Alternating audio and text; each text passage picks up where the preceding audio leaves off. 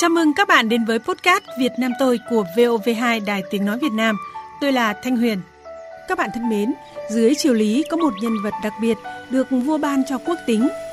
Ông cũng là một trong số ít các thiền sư được sách Đại Việt Sử Ký Toàn Thư ghi chép lại các sự kiện liên quan. Đó là năm 1131, triều đình nhà Lý dựng nhà cho đại sư Minh Không. Năm 1136, thiền sư chữa khỏi bệnh cho vua Lý Thần Tông, được phong làm quốc sư. Và khi ông qua đời, cũng được ghi chép rất rõ ràng. Vào tiết mùa thu tháng 8 âm lịch năm Đại Định thứ hai, tức năm 1141, ông chính là thiền sư Lý Quốc sư Nguyễn Minh Không, hay còn được dân gian gọi là Đức Thánh Nguyễn. Đức Thánh Nguyễn tên thật là Nguyễn Trí Thành, sinh năm 1065, mất năm 1141. Ông sinh ra tại làng Đàm Xá, Phủ Tràng An, nay là làng Điền Xá, xã Gia Thắng, huyện Gia Viễn, tỉnh Ninh Bình.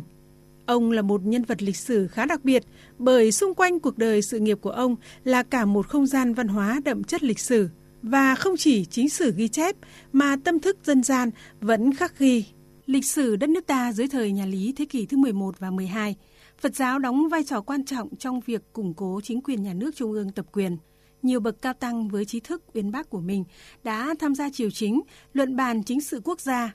Và dưới thời vua Lý Thần Tông, quốc sư Nguyễn Minh Không đóng góp vai trò rất lớn với chính sự đương thời. Phó giáo sư tiến sĩ Nguyễn Đức Nhuệ cho biết. Có một sự tương đối đặc biệt, tức là vào năm 1131 đấy, vua Lý Thần Tông cho dựng nhà ở Thăng Long để quốc sư mỗi khi về Thăng Long có chỗ ở. Và chúng ta biết là ông tu ở Giao Thủy, ông tu ở rất nhiều nơi nhưng không tu ở Thăng Long. Nhưng mà bố Lý Thần Tông co dựng nhà ở Thăng Long để mỗi khi có việc chính sự thì mời đến để bàn bạc để cố vấn thì chúng ta thấy rằng là cái vai trò rất lớn của tướng Đất Thăng Lữ. Nếu như theo dõi suốt cái lịch trình của triều Lý thì triều Lý từ Lý Công Uẩn sinh ra từ cửa Phật cho nên là các ông rất tôn sùng đạo Phật và coi như đạo Phật là cái bệ đỡ tinh thần, cái nền tảng tư tưởng tinh thần triều đại. Theo ông Trương Đình Tường Chủ tịch Hội Khoa học Lịch sử tỉnh Ninh Bình, là một người giỏi về Phật Pháp, y thuật, lại có công chữa bệnh cho vua, nên Nguyễn Minh Không được vua ban cho quốc tính và phong làm quốc sư, thường gọi là Lý Quốc Sư. Không những thế, Nguyễn Minh Không còn là ông tổ của nghề đúc đồng Việt Nam, người tạo nên tứ đại khí nổi tiếng dưới thời Lý. Lý Quốc Sư, đấy là hiệu mà được vua nhà Lý ban cho ông. Công trạng của ông không chỉ dừng lại riêng ở tỉnh Ninh Bình mà có thể rộng lớn lên ở nhiều địa phương khác, đặc biệt là đối với các tỉnh đồng bằng Bắc Bộ và đối với Phật giáo thì ông làm nhiều chùa triển, tô chuông, đúc tượng và nổi tiếng nhất bảo vật lớn quốc gia gọi là tứ đại khí của nước Đại Việt lúc bấy giờ. Thứ nhất là tháp bao thiên, thứ hai tượng Phật Quỳnh Lâm, thứ ba chuông quy điển và thứ tư là vạc phổ minh. Đây là tinh thần dùng thuyết lý của nhà Phật để đưa giáo hóa lại cho nhân dân và đưa tất cả những tài năng của mình để giúp cho tất cả nhân quần. Nói về những đóng góp và nhân cách của quốc sư Nguyễn Minh Không cho lịch sử nước nhà, không thể không nhắc đến tài chữa bệnh cứu người của ông. Trong đó, việc thiền sư Nguyễn Minh Không chữa khỏi bệnh cho vua Lý Thần Tông đã được sách Đại Việt Sử Ký Toàn Thư ghi lại. Ông Phạm Văn Việt, cán bộ văn hóa thông tin xã Gia Tiến, huyện Gia Viễn, tỉnh Ninh Bình cho biết.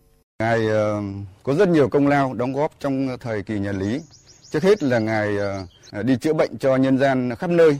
Và sau khi con vua Lý Thái Tổ có mắc bệnh hiểm nghèo, Ngài Đức Thánh Nguyễn Minh Không chữa xong cho con vua Lý thì ờ, muốn trả ơn của Ngài.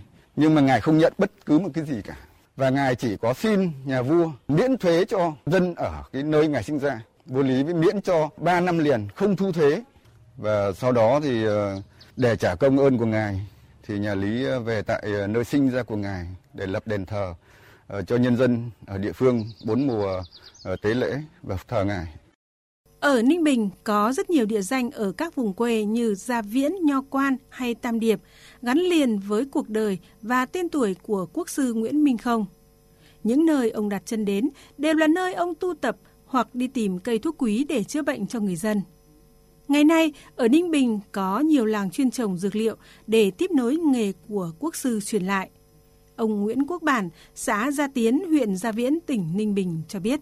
Bái Đính tức là ngài đã làm chùa ở đó và ngài hướng dẫn nhân dân trồng cây thuốc nam. Đấy người ta đặt tên là làng sinh dược, nghĩa là cái nơi sản xuất được thuốc nam của nước Việt Nam ta để chữa bệnh cho nhiều người. Để biết ơn ngài Đức Thanh Nguyễn, chúng tôi ở đây có nhiều những phong trào phát động trồng những cây thuốc nam như ở khu vực Gia Sinh hoặc khu vực Gia Viễn chúng tôi rất nhiều nơi trồng. Trước hết là để chăm sóc sức khỏe cho bản thân và cho gia đình mình và đồng thời cũng là để biết ơn công lao của ngài. Tại quê hương Ninh Bình, Đức Thánh Nguyễn Minh Không được thờ ở rất nhiều nơi, đặc biệt là ở vùng Gia Viễn quê hương ông. Ông được thờ chung với vua Đinh Tiên Hoàng ở nhiều di tích gắn với câu ca Đại hữu sinh vương, Điềm Dương sinh thánh và được xem như vị thần khổng lồ chấn trạch ở phía Bắc trong Hoa Lư Tứ Chấn. Ông Trương Đình Tưởng, Chủ tịch Hội Khoa học Lịch sử tỉnh Ninh Bình cho biết.